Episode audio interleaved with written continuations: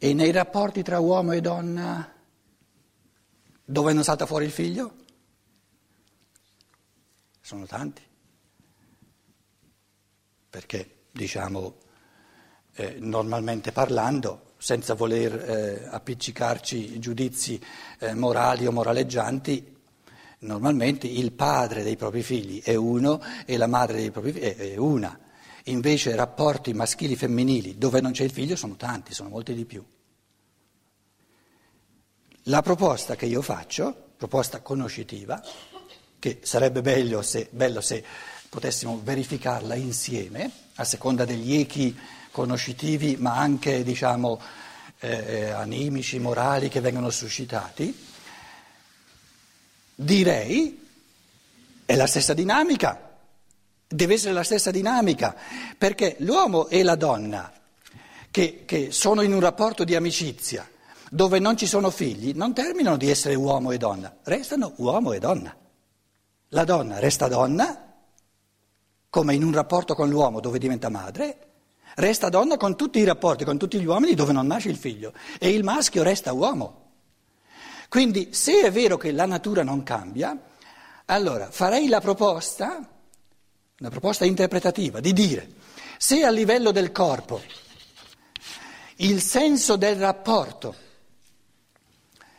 tra uomo, donna e uomo è di dar vita insieme, dar vita insieme, perché ognuno da solo non lo può, il rapporto tra uomo e donna, donna e uomo, a livello di anima, e di spirito, dove non nasce il figlio fisico, di anima e spirito, qual è il senso di questo rapporto? Lo stesso, dare vita insieme, solo che non è una vita corporea, perché deve essere corporea, ma è una vita a livello dell'anima e a livello dello spirito. In altre parole, se un essere umano, non importa se è uomo o donna, vuole affrontare il progetto di non occuparsi soltanto della propria vita, ma di dare vita, favorire, incrementare la vita in altri esseri umani, nessuno di noi lo può fare da solo.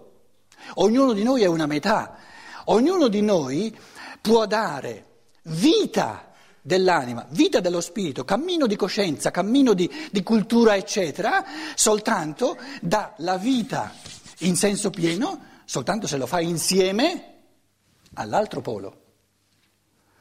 In altre parole, a tutti i livelli del corpo, dell'anima e dello spirito, il maschile e il femminile possono dare vita soltanto insieme.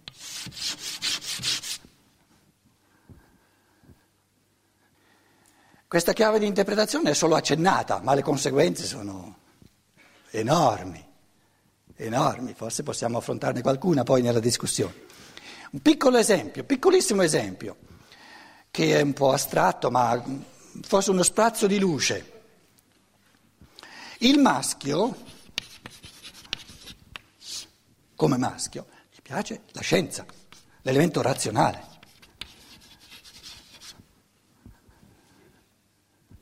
L'elemento razionale, scientifico.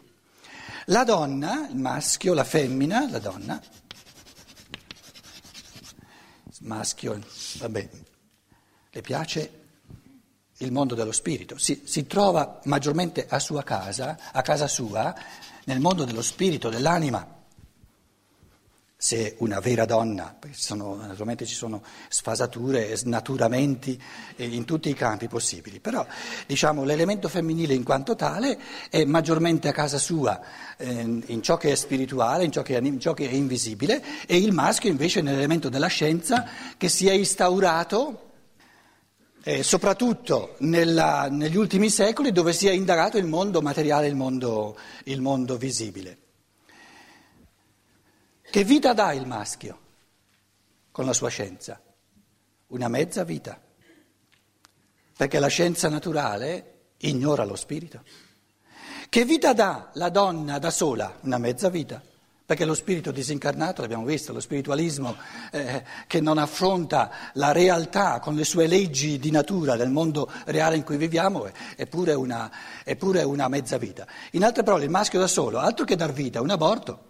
E la femmina sola è un aborto, se, per, se cominciano a dar vita insieme, qual è la vita che salta fuori da tutti e due come nuova vita, nuova vitalità dell'umanità? È una scienza dello spirito.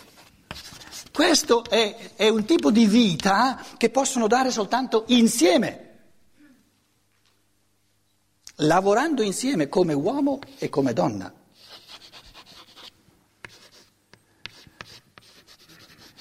Nella misura in cui fanno questo, la tensione a livello del corporeo che tende a dar vita corporea e che però eh, diciamo, ha i suoi limiti perché non si può quando mia madre ha messo al mondo dieci figli, oggi sarebbe una mezza catastrofe, quindi è chiaro che questo dar vita corporea insieme ha un limite. Allora, se non ci si vuole condannare alla frustrazione continua di, di essere fissati su queste, su queste energie corporee che poi non sfociano, la soluzione è di concentrarsi su questa, su questa, soddisfazione che è un vero rapporto tra maschile e femminile, che dà vita. E allora questo, questa sfera, diciamo, per natura perde un pochino, attenua la sua virulenza, perché passare tutta una vita con la virulenza di questa, di questa ten, alta tensione a livello del corpo, senza sbocchi, no? molto più ampi nell'anima e nello spirito, la vita diventa difficile. Penso, però qui devono esprimersi le donne, nell'insieme più difficile per le donne, perché questo elemento corporeo a livello sessuale, diciamo, no? è molto più complesso, più difficile da gestire, penso io, mi, mi, pare di capire. A livello del femminile il maschio è più sbrigativo, è più facile per il maschio. Quindi proprio una necessità di sbocco, di, di apertura in altri, in, altri, in altri, campi, eh, ce, n'ha, in un certo senso più bisogno, proprio bisogno eh, per, per, non morire, probabilmente di più la donna che non l'uomo. Allora, diciamo, per dire... Eh, Nietzsche, per esempio, queste cose le diceva in un modo micidiale, no? una, una donna che vive giornate intere in fondo in questa semicoscienza di, del desiderio della, della soddisfazione corporea, è una vita povera, penso. Se invece si aprono queste prospettive, anche perché eh, eh se dei due, dei due tra, tra la donna e l'uomo, se c'è uno dei due che non può ridursi all'elemento corporeo e fissarsi sul mondo fisico, l'uomo è più capace, perché è il campo suo, di fissarsi sul corpo e sul mondo fisico. La donna fa più fatica, perché do, la, il mondo in cui lei è a casa è l'anima, non è il corpo. E quindi mortificare questa anima con la fissazione sul corporeo, sul mondo fisico, è una vita di mortificazione di sé dall'inizio fino alla fine. Però, ripeto, queste cose in proprio le devono dire eh, le donne. Se, se, siamo capaci di instaurare diciamo, un dialogo sincero dove ci parliamo sinceramente, questo mi sembra molto importante. Per questo parlarsi sinceramente col desiderio di fare chiarezza tante volte non avviene neanche nel rapporto intimo, diciamo, tra quattro mura, tra uomo e donna. Può darsi che certe cose sia più facile eh, magari dirle in un contesto un po' più vasto dove ognuno ha la possibilità di, di prendere posizione, diciamo, o di, di, esprimersi, di dire no, mi, mi sembra un po' unilaterale questo discorso, no, non sono d'accordo, eccetera. Questo dialogo, questo tipo di dialogo che libera dalla fissazione sul corporeo è tutto da fare. E la mia chiave di interpretazione è dare vita insieme. Come, come, elemento fondamentale del rapporto tra il maschile e il femminile. Però non dare vita soltanto a livello del corporeo, per quello lo si può fare con... Mia madre l'ha fatto con 10 persone, ma per 50 non l'ha fatto neanche lei. Quindi dare, la vita del corpo, dare insieme la vita del corpo ha un limite ben preciso. Dare insieme la vita dello spirito è senza limiti. Però l'apporto del maschile e l'apporto del femminile in questo dare la vita dello spirito, dare insieme la vita dell'anima, dell'anima il rapporto del maschile e del femminile è assolutamente specifico. Nessun maschio può dare il tipo di vita che solo la donna può dare e nessuna donna può dare il tipo di vita, di anima e di spirito che soltanto il maschio può dare. E questi, a questi livelli di, diciamo, di, di più sottili distinzioni siamo probabilmente all'inizio. Allora, dare la vita insieme, dare la vita insieme, significa che la vita completa la si può dare soltanto maternalmente e paternalmente. Sono due modi completamente diversi di dare la vita. Allora, prendiamo un altro esempio, la croce famosa, diciamo, quattro, delle quattro eh, visioni del mondo fondamentali. Ci sono conferenze di Steiner che le sto proprio eh, eh, stampando in tedesco, facendo un, un, libretto di queste quattro conferenze bellissime. Prendiamo soltanto le quattro fondamentali. C'è il materialista, materialismo, c'è lo spiritualista, poi c'è qui a sinistra l'idealista e qui a destra c'è il realista. Queste quattro matrici di interpretazione del mondo sono, sono ben specifiche e ognuno di noi è, diciamo, come come punto di partenza, il senso della vita è di, di recuperare, di, di, allargare la visuale e di recuperare, poi in mezzo ci sono, ogni volta ce ne sono due, quindi sono dodici diciamo, posizioni dello spirito fondamentali. Ognuno di noi è a casa sua in uno di questi dodici e il compito dell'evoluzione è di integrare sempre di più gli altri undici. Prendiamo il materialista. Il materialista è un essere umano, che può esserci sia tra gli uomini sia tra le donne, però molto più frequente nel mondo maschile.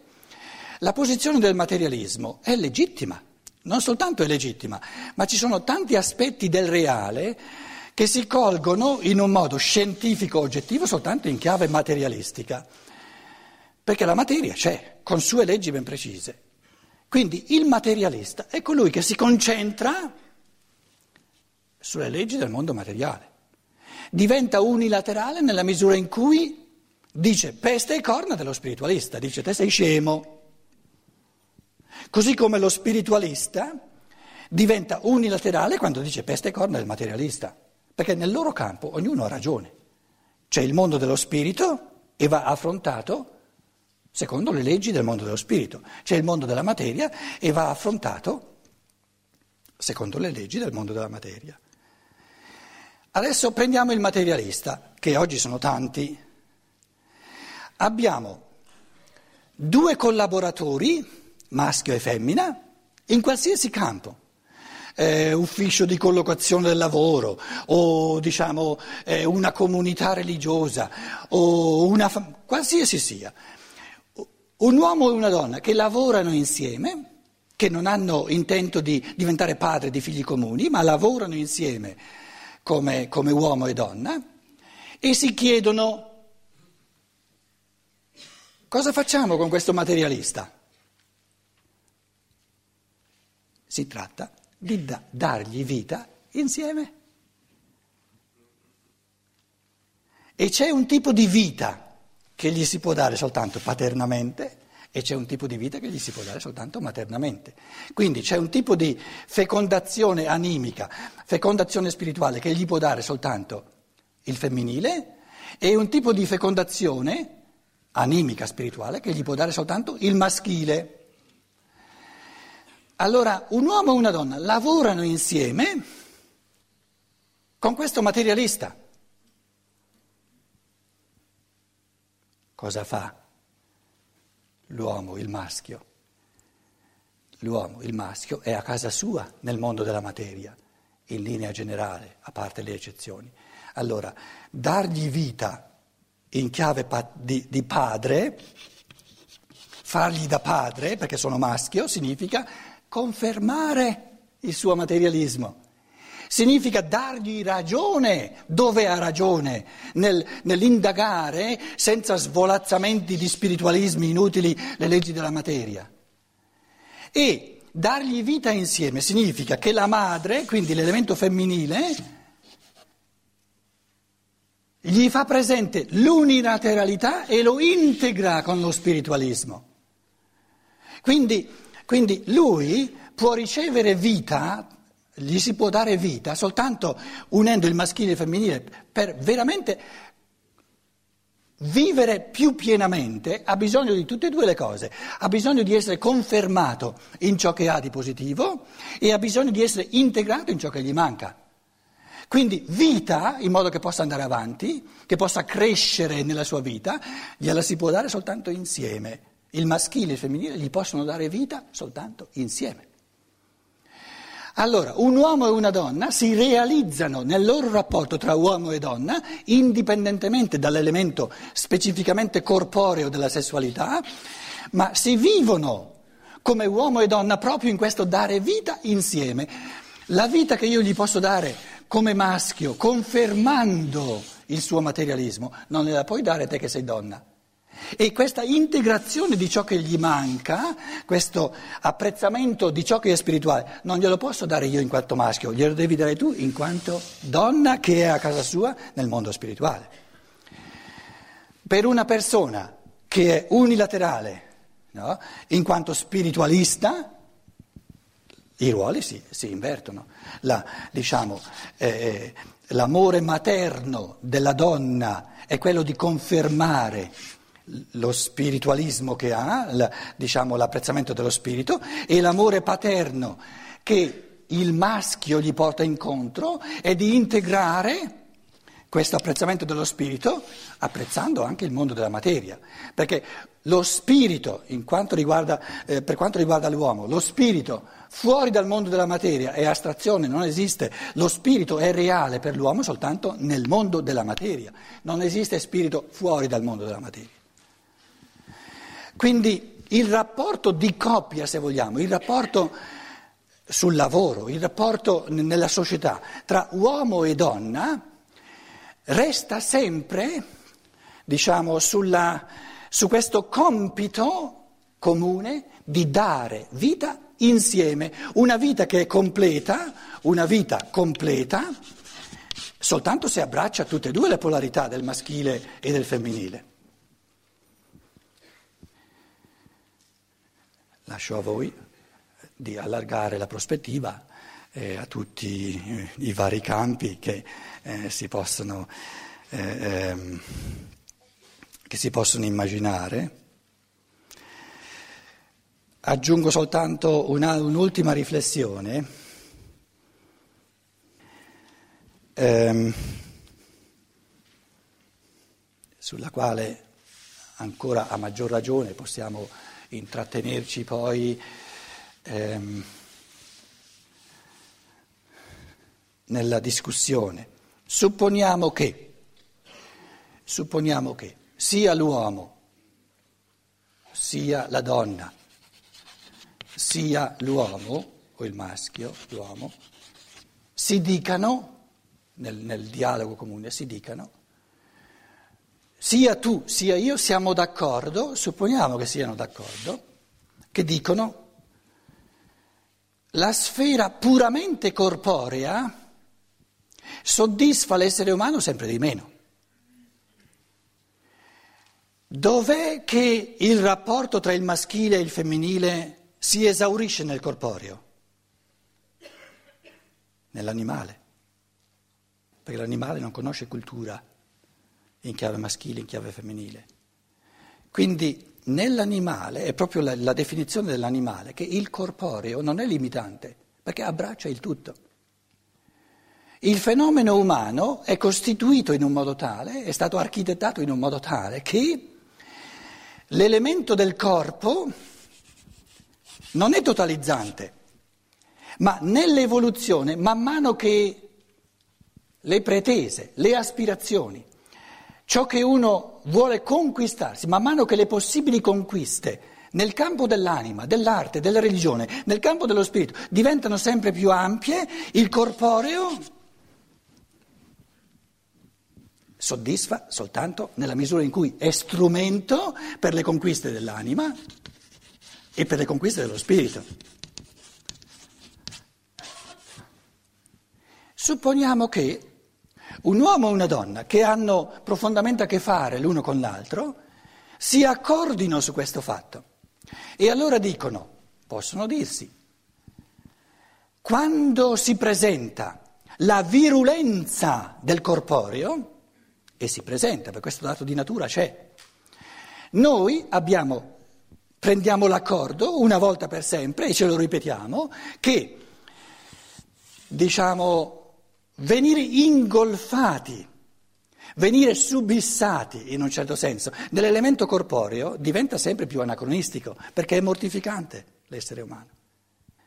Nostro, la nostra decisione è di aprirci sempre di più alla dimensione dell'anima e dello spirito, godendola però e non come dovere, godendola, perché qui sono possibili godimenti molto maggiori, molto più ampi che non, però vanno fatti come esperienza allora potrebbe succedere l'accordo tra uomo e donna che dicono, certo che ci saranno continuamente, che si, si ripresentano gli istinti del corporeo, però noi ci siamo accordati che non li consideriamo come un passo in avanti. Quando si presentano, li consideriamo come parte, facenti parte del fatto che l'anima e lo spirito in noi non sono ancora forti abbastanza, non sono ancora beatificanti abbastanza da rendere meno forti questo, accettiamo il gradino evolutivo in cui siamo, accettiamo magari anche la debolezza dell'anima e dello spirito e quindi la forza del corporeo, però è importante che non ci mentiamo a vicenda, che non ci diciamo menzogne a vicenda, a vicenda dicendo che più favoriamo questa realtà corporea e più, e più progrediamo. Quindi accettiamo vicendevolmente il gradino evolutivo che abbiamo, però con l'intento dichiarato di rendere i godimenti dell'anima e i godimenti dello spirito sempre più forti. E questo redime in un certo senso la cattività dentro agli elementi di natura perché li rende strumenti del cammino dell'anima e dello spirito e non più totalizzanti. Tutto un altro discorso quando si bara, io lo ritengo un barare, però voi potete esprimervi, si bara dicendo più favoriamo gli impulsi del corpo e più progrediamo. Secondo me questa è una bella menzogna che fa andare indietro gli esseri umani, perché gli istinti del corpo sono, sono, sono come ogni tipo di um, Sucht. Com'è? Di, di, di tossicodipendenza. Come, uh, di, più uno, più uno dire, si, si, affida a queste forze e più ne diventa dipendente. Secondo me, se legge, se legge oggettivamente diciamo, la dinamica insita, eh, è, come, è, come, fumare, è come bere. Più io fumo e più bevo e, e, e e più diventano esigue le mie capacità, le mie forze di, di, rendere altre cose più importanti nella mia vita per cui io non voglio fumare, o più di tanto, non voglio eh, obnubilare il mio, il mio spirito bevendo. Però funziona soltanto se non lo voglio, non se mi impongo, mi impongo e, e non godo. In altre parole, eh, il, il, l'unico modo legittimo di far attenuare diciamo, questa tossicodipendenza nei confronti del corpo e di godere sempre di più ciò che è di natura di anima e di spirito. Nessun essere umano ha il diritto di lasciare qualcosa finché non ha trovato qualcosa di meglio. E quindi i moraleggiamenti, i moraleggiamenti che vogliono proibire all'essere umano i piaceri del corpo senza proporgli nulla di meglio è una castrazione che è immorale in senso assoluto. Quindi moralmente si ha il diritto di diminuire la forza di godimento di qualcosa soltanto se si trova qualcosa di meglio. L'essere umano è stato creato per il meglio. Allora ci possono essere degli esseri umani che dicono no, il godimento di queste forze corporee è il meglio che c'è. Va bene, se questo è il tuo convincimento, è il tuo convincimento. Facciamo una pausa di 10-15 minuti. Pietro. Ah, sì, sì. Sono qua puntuale per aggiornarvi.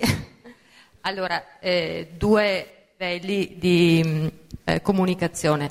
Il primo per i nuovi di stasera che magari non hanno idea di cos'è il libero apprezzamento. Allora noi abbiamo, fatto, abbiamo organizzato questo convegno eh, e all'entrata non abbiamo chiesto nessun contributo proprio per lasciare liberi di contribuire in coscienza rispetto a quanto si è ricevuto sia da come è stato organizzato sia dal relatore. Fuori dalla sala e appena eh, in fondo alla sala ci sono due cassettine con scritto per l'organizzazione e per il relatore, per cui chi è venuto per la prima volta questa sera e vuole dare il suo libero contributo è altrettanto libero di darlo. Ovviamente noi abbiamo anche preparato una uh, lista, diciamo una descrizione delle spese che ci sono state per organizzare il tutto. Questo per quelli che sono presenti per la prima volta stasera e sono naturalmente benvenuti.